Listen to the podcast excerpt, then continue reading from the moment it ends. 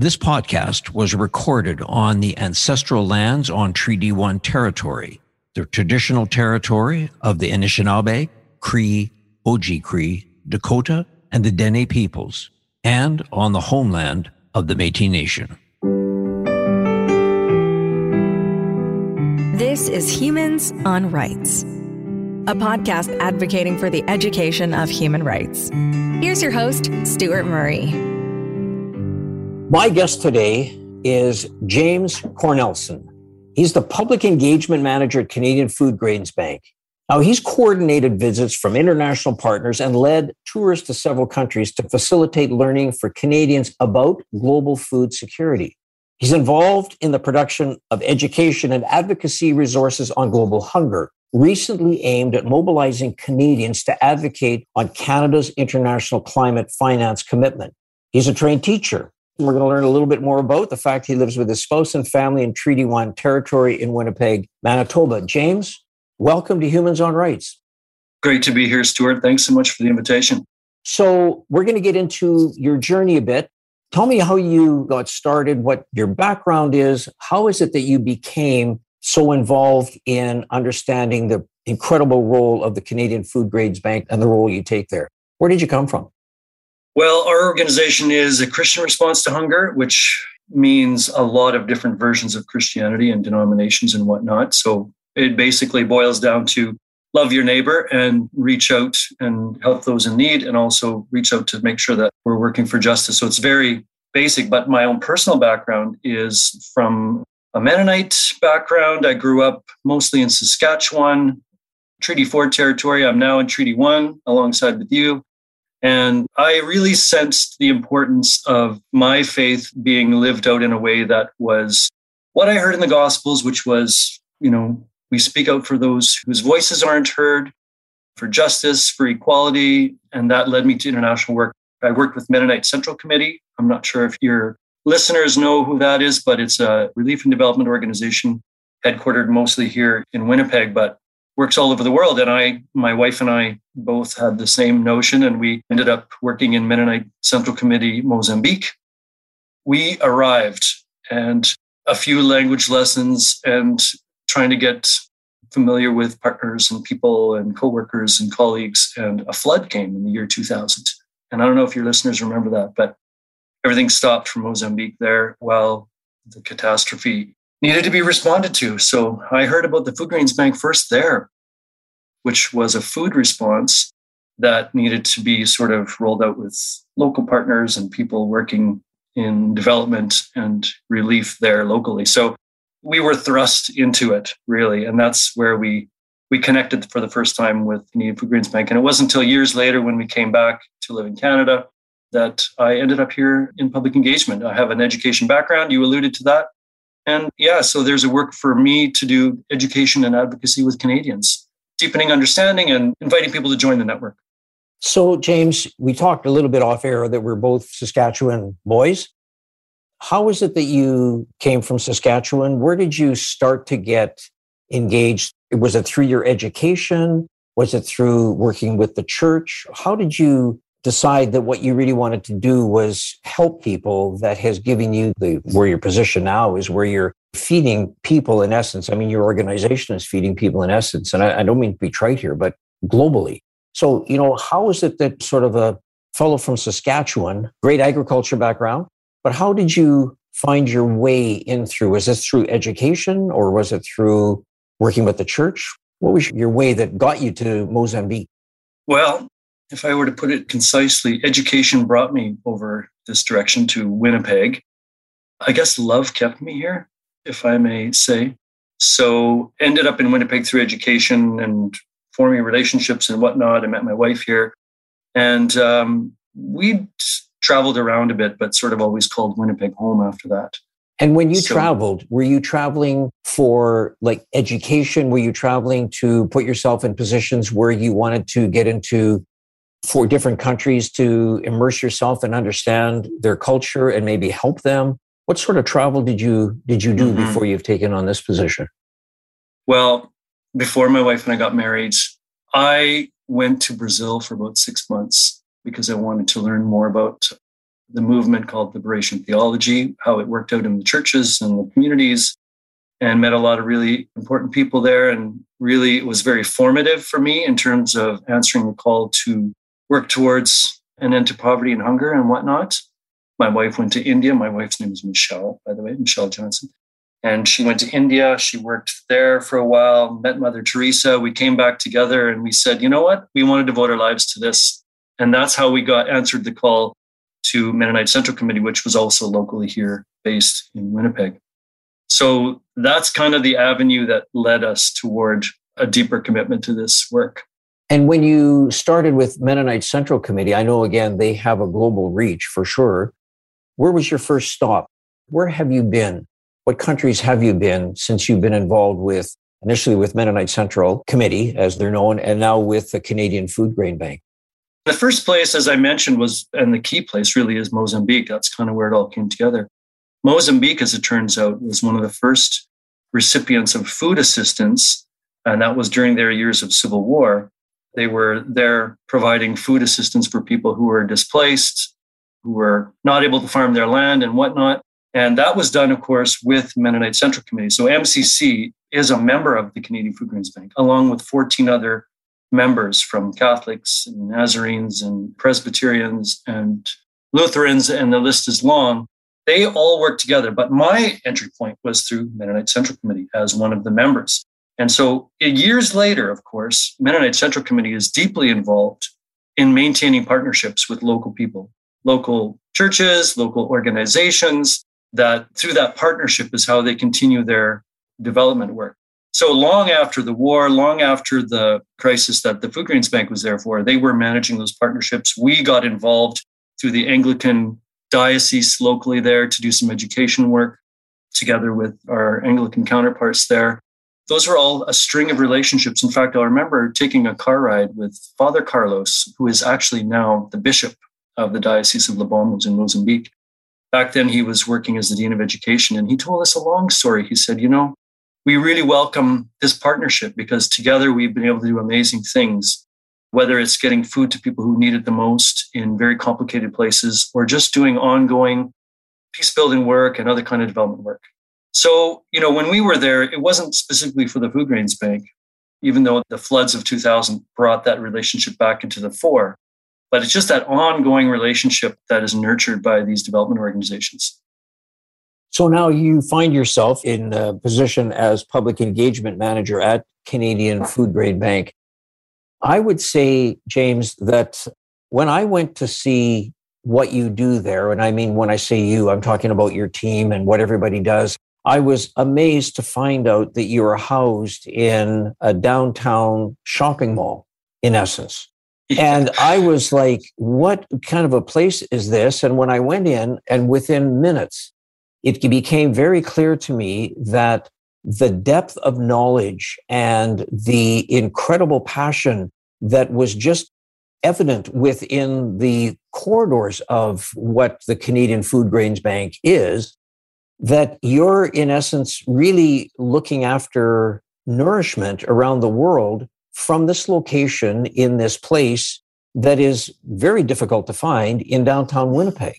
And I was delighted to learn that despite maybe some challenges to try to relocate what you do, because, you know, typically global things happen and people try to sort of move them out of Winnipeg, and you are firmly ensconced in Winnipeg.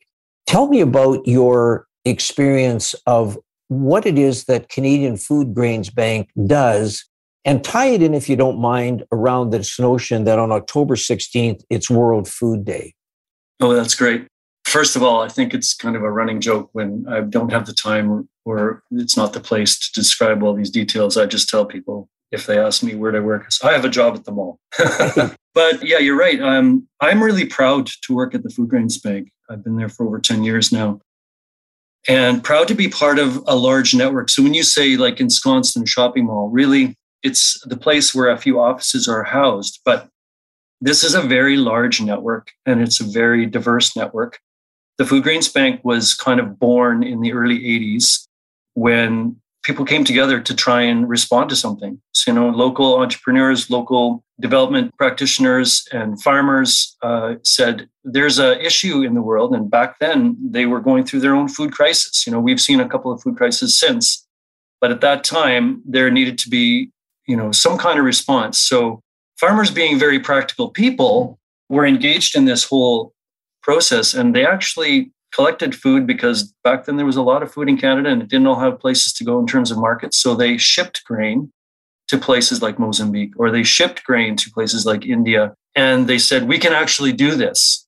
And since then, it's just been large groups of people across Canada, churches, and particularly agricultural people like farmers and business people who said, you know, we can actually practically respond to this problem but of course, along the way, there's all this learning that happens. You know, when we realize, hey, maybe shipping grain isn't the best response we can do here. And then we start learning. So sooner or later, a public policy department gets going and we start looking at best practices and how certain policies could be changed that would actually further the work of ending hunger, even more so than just what we could actually ship or buy in terms of food.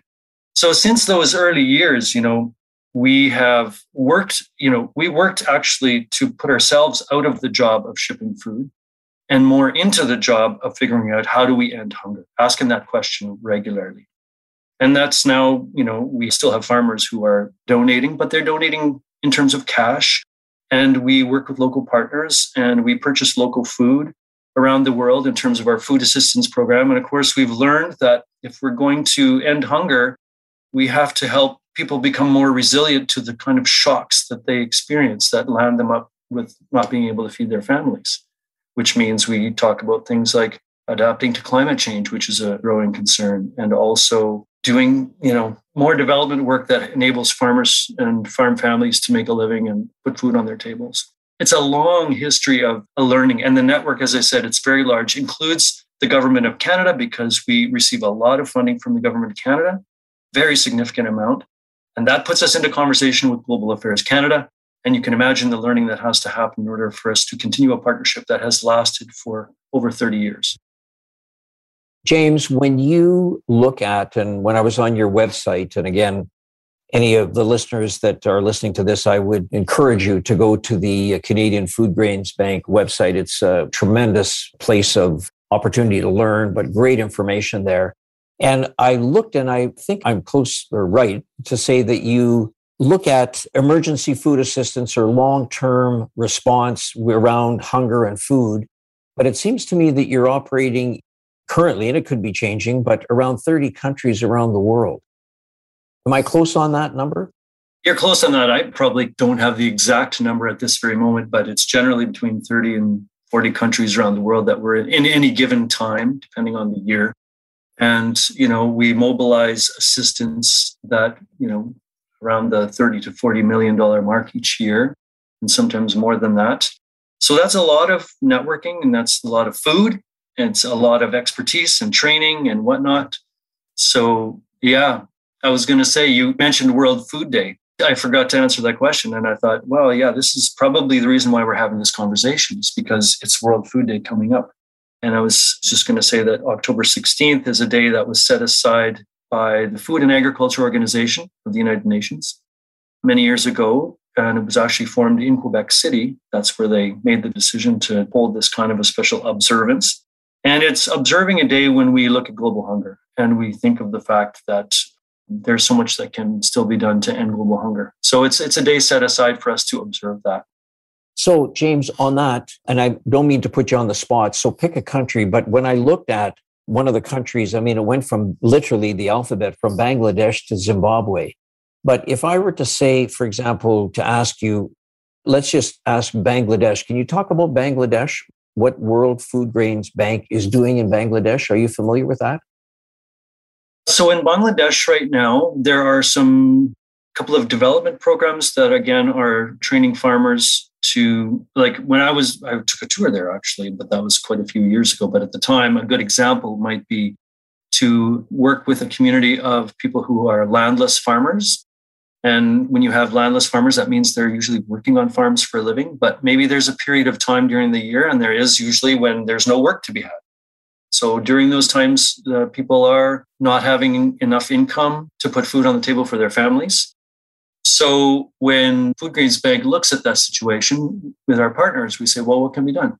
Well, in some cases, we said, well, we can train on basic animal husbandry. So let's say they are given a loan for a cow.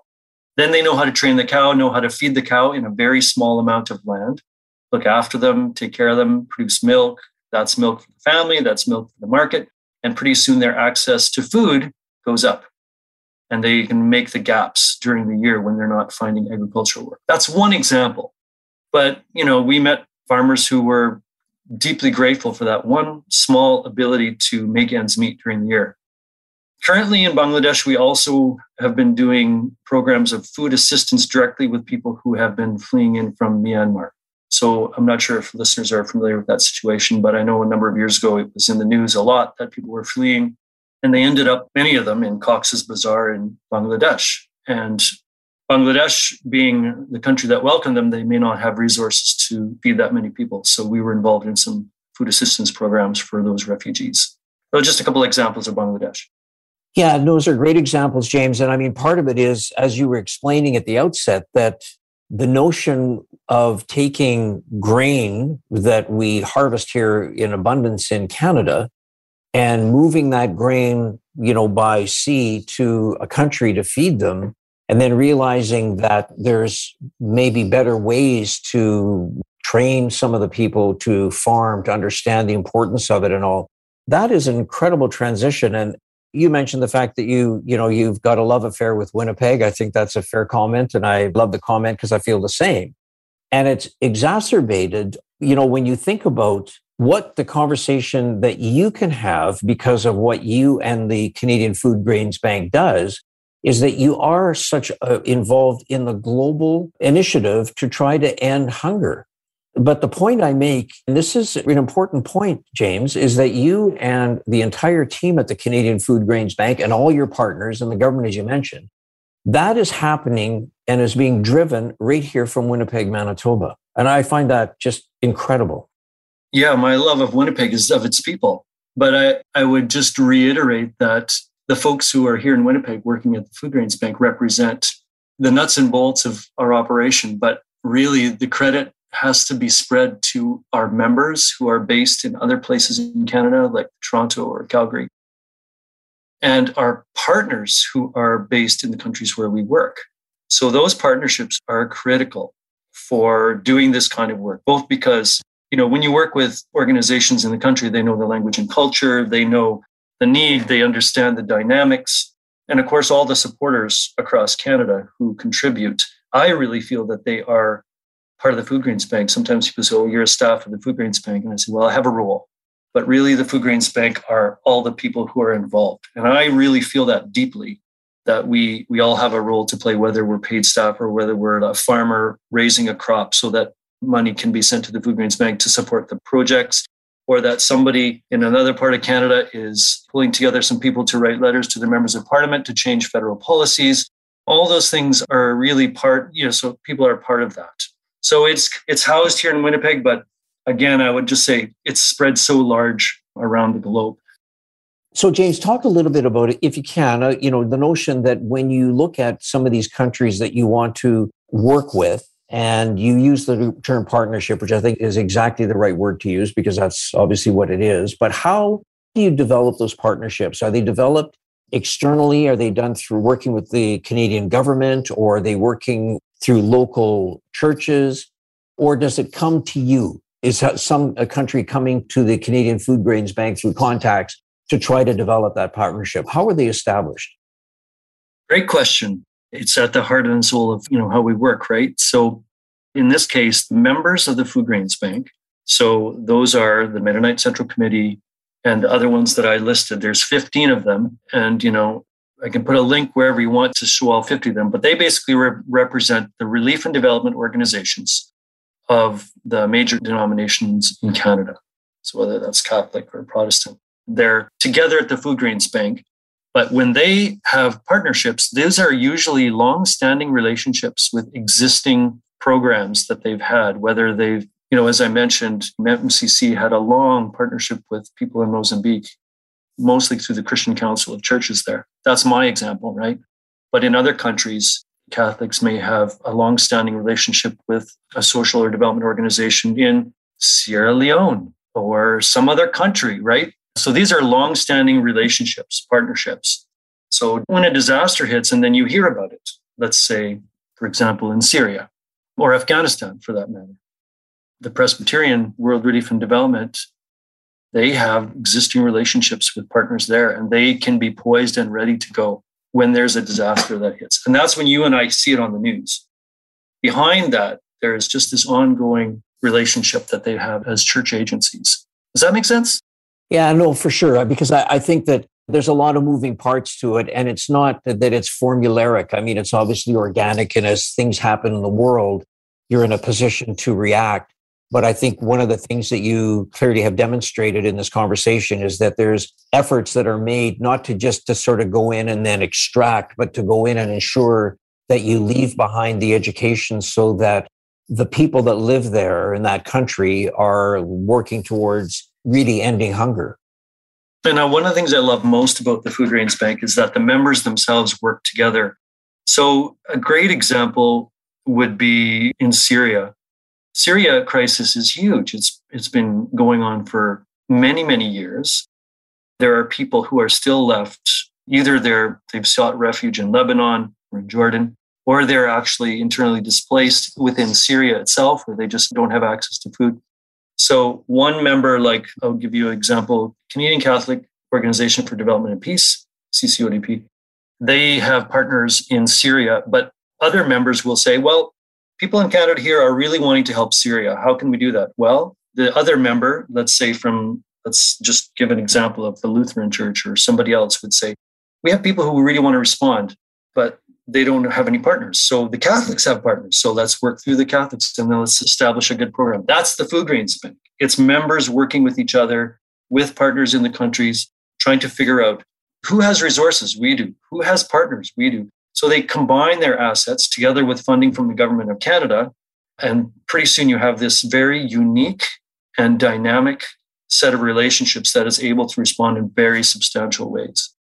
So, James, you know, you mentioned Syria, and of course, you know, I mean, it's among a number of countries that are having challenges, whether it's through migration of people. And one of the things, I mean, there's so much politics that goes into some of these terrific situations that happen in some of these countries.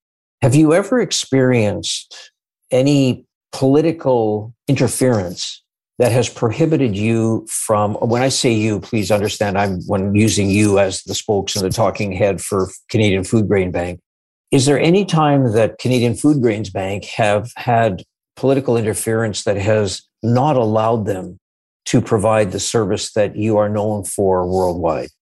Well i'll give you a very current example of that now that you asked that another good question. So Yes, is the short answer. We know that one of the keys to ending hunger is good governance. And by governance, I don't just mean governments, I mean governance as in people getting along, looking out for those who need assistance. In ideal situations, we see that the processes and places are set up so that everyone gets to eat as a bare minimum, as a human right. So, right now, we have in Ethiopia plenty of partners who are active and who know the need but if you've heard the news in the Tigray region, there's political turmoil. So we have the resources, we have the partners, and so we have everything in place to be able to fill trucks with food and bring food into where we know that food is desperately needed. But because there's political conflicts going on, we are denied access to get into those places and to meet with those people. Very real example, exactly of what you're talking about. We can't control all those situations. Right. Uh, and that's so tragic on so many levels, James. When you look at what you've been involved in, and again, I went on your website and there were some great definitions. And one of the ones I'd like you to talk to the people that are listening about is the question about what is hunger? How do you define hunger? So, the way I answer that question, and we can talk very fluidly by using the word hunger. So, I know what you're getting at. It's a good question. I like to use the term food security when people ask me what is hunger, because food security is what we're working for. And that is simply defined as when all people have regular access to enough nutritious food to lead healthy and active lives. That's food security. So when we talk about hunger in broad terms, you can say, well, when we don't meet those conditions, we have hunger. And we are there to try as much as we can within our abilities, we try to address that. But that definition is packed with meaning. So when all people means not just a few in the community, everybody, mm-hmm. not just one or two in a household, the whole household. You know what I'm saying? Right. Regular by the example I gave of somebody who during a season doesn't have access to food, but maybe during the rest of the season they do. But those two or three or four months are pretty important for a child's development. So that's why regular is there. Access is about however you access food. You and I purchase most of our food in a supermarket. But a lot of people around the world, they access food by growing it themselves or growing enough for themselves and maybe getting enough income to purchase the rest of their food household needs. So access is a key word there. And of course, the nutritious part is fairly self explanatory. And the healthy and active part is all about a determinant of somebody's food security. So, food security, I find, is an easier term to deal with. Right. So, on that same basis, James, when you look at some of these countries that have a high, high level of poverty or there's inequality that is so evident in those countries, the impact that must have on just as you discussed the definition of food security must be immense. It is. And sometimes people get overwhelmed by that. But I always get a little bit inspired when people ask me why there is hunger. I think that's the key question that people need to ask. So, you and I were relatively entitled people. We're white. We've had a lot of privileges that we take for granted and that probably have afforded us food security. Whereas if we say, well, why are people hungry? We start to dig behind some of those things and say, why is there inequality? So we know that there's a lot of historic justice that people that have gotten us to where we are. I would also point out that unfortunately, I have to say that hunger is rising. The numbers of hungry people are rising. And why that is, is largely due to a few key things conflict, climate change, and now, of course, COVID. We used to talk about reducing the numbers of hungry people, and we were telling a great story. And so the story has changed a little bit in the last few years. So we're now seeing again that hunger is on the rise. It's alarming. And so we need to take World Food Day or any other opportunity we have when people are asking that question to say, hey, what are we doing about it? So if you're asking the question, why are people hungry? You are already on the road to working towards ending hunger. And James, how has COVID, how has it impacted what the Canadian Food Grains Bank and its partners are trying to do? Has it had a major impact? How are you pivoting and dealing with a global pandemic when you're trying to do something that is to end hunger on a global basis? It'll be no surprise to hear that it has deeply complicated life for so many people around the world, as we know. So we know that supply chains have been disrupted. For farmers in the fields, they can largely do their work. But if in the meantime, one piece of that food system starts to move out of place, like, oh, we can't get enough seed or we can't move to markets or we can't sell this because we can't move, then immediately it has an impact.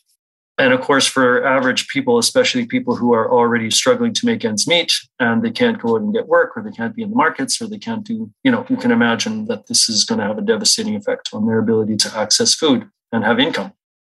So, yeah, for so many reasons, COVID is, you know, on the plus side, what are we doing about it?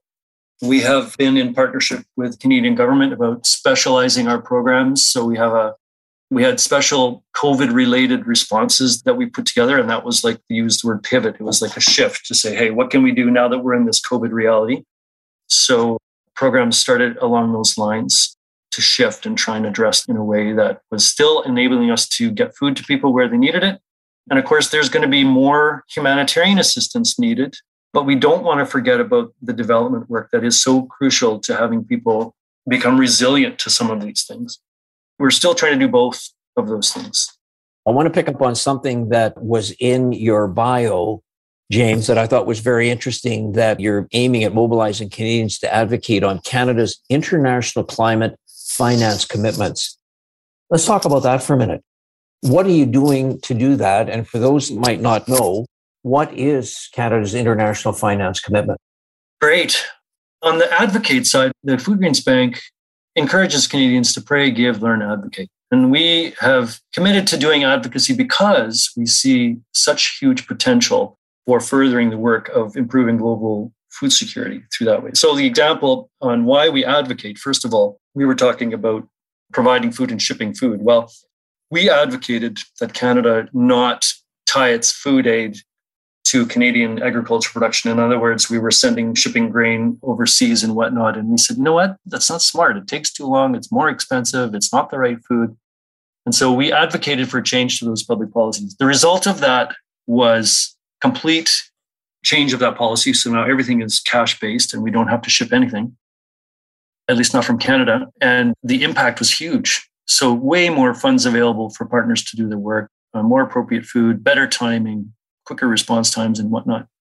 That's an example of how advocacy can change that. Now, climate finance is one that we're advocating on because that whole support for long term development, enabling farmers who are overrepresented in the hunger statistics. That means that a larger number of people who are hungry are themselves food producers. And so climate finance is this thing that Canada has committed to to try and help people adapt to climate change and help mitigate climate change. We are advocating for Canada's climate finance commitment to focus more attention on adaptation for those people around the world whose livelihoods are impacted by climate change, uh, for whom, if we support them more, then they will be more able to adapt and make a living. That just means that's good for the whole world, right? That means more people are able to withstand those changes and be resilient to climate shocks and that sort of thing. And that helps us uh, as a global community. The reason, and your question about what is climate finance, is this is a commitment that Canada has already signed on to. So it started with all the conference of parties from Kyoto to Paris, but particularly at Paris, all the wealthy countries made a commitment to say they were going to produce climate financing for developing countries to make sure that they had the resources to deal with climate change, both adaptation and mitigation. And of course, adaptation is about helping people cope and change with climate change, which is really important for developing countries, especially. But mitigation is just as important, and that's about reducing greenhouse gas emissions. So all the wealthy countries signed on to this. Now the question is is Canada fulfilling its commitment? And recently we had an announcement from the Prime Minister saying that Canada was going to step up and was going to double its climate financing. And so we said, hey, that's great news. Let's hope it actually happens. So right now we're actually monitoring those commitments. And of course, COP is coming up at the end of the month for listeners who are attuned to all things climate change. There's a conference of parties coming up in Glasgow. And we would like to see Canada renew that commitment and make a statement at the beginning saying, hey, we're committed to this. We made a commitment already, and we're just reiterating that. I'm glad you referenced COP happening in Glasgow because I think that actually is a new, well, it's not new anymore, but I think they had to change the location to Glasgow for this particular conference. I would ask you, James, when you have a relationship, a very positive, good working relationship with the government of the day in Canada, but when they don't live up to their expectations, regardless of the government in power, the party in power for government, you know, I know you're advocates, but you walk a very fine line between being a noisy advocate on the negative side. You're very, very vocal on the positive side, which I think is refreshing. But when you don't get, or if a government isn't able to live up a proclamation that they have set, not that you have set, but they have set, how, as an organization, do you deal with that shortcoming? Yeah, it's interesting, right? Because we get a lot of funding from the government Canada through global affairs. But we find that when you take the approach that says, let's make this better, let's make sure to fulfill our commitments, here's how to do this better, that sort of thing, the relationship is really strong. You know, our decision makers are hearing a lot of voices all the time and a lot of messages all the time. We have to ask ourselves if you want to be influential, it is like anything in life. If you're trying to be influential, I mean, you can only get so and so far by arguing and calling somebody down. But if you are persistently pursuing relationships where you want to be heard and you're speaking on behalf of a bigger issue and you're offering positive things and you're urging them to make good decisions, I think we can be heard a lot more and actually appreciated. And just an example of that is that when we have an advocacy ask for Canadians to participate in, it's always worded in that sort of way. And what we hear back from elected officials is often, thanks for that. Yeah, really, I think that's important. I'm hearing other voices and I need you to keep pushing that positive message so that I can make decision X, Y, or Z. So you know that it's always a, a matter of getting that voice in there and being as influential as possible. So let me ask you one of the things that is on your website. You talk about engaging Canadians, engaging government. What sorts of things would you be doing as we focus on the fact that October 16th is World Food Day to engage Canadians? So, thanks for asking that question. It's like you threw me a real soft one there, Stuart. I appreciate that. What we are asking Canadians to do, I mean, we ask people to give as much of themselves as they can to end hunger, both here in Canada and around the world. Of course, our mission is around the world, but our members are active in Canada. I want to get slip that in there just so people know that we care about food security in Canada and around the world, but our focus, our mandate is, is global. But we are asking Canadians to voice to our elected officials and our leaders, people who are going to COP on our behalf as a country, to make a strong statement and to say we're ready to fulfill our commitment and we're encouraging others to do the same. We are committed to making sure that climate finance is effective, that also contributes to ending global hunger. And we've offered suggestions about how to do that. You know, using their own words, which was, let's, you know, they talk about nature based solutions. Well, our language for that is supporting small scale food producers because they are working with nature balancing adaptation and mitigation. And we're saying, yes, people who are experiencing the impact of climate change often are the least guilty of the greenhouse gases that have created this kind of environment. So, trying to use their same language about what the commitments are and saying, remember, this is what we committed to. And Canadians, we have a letter builder for people. We have a very easy way for people to add their voice by just personalizing a letter to both the Minister of Environment and also the Minister of International Development. So I can put a link there for you if you're sharing anything like that. And if Canadians can add their voice, I would love for that to happen.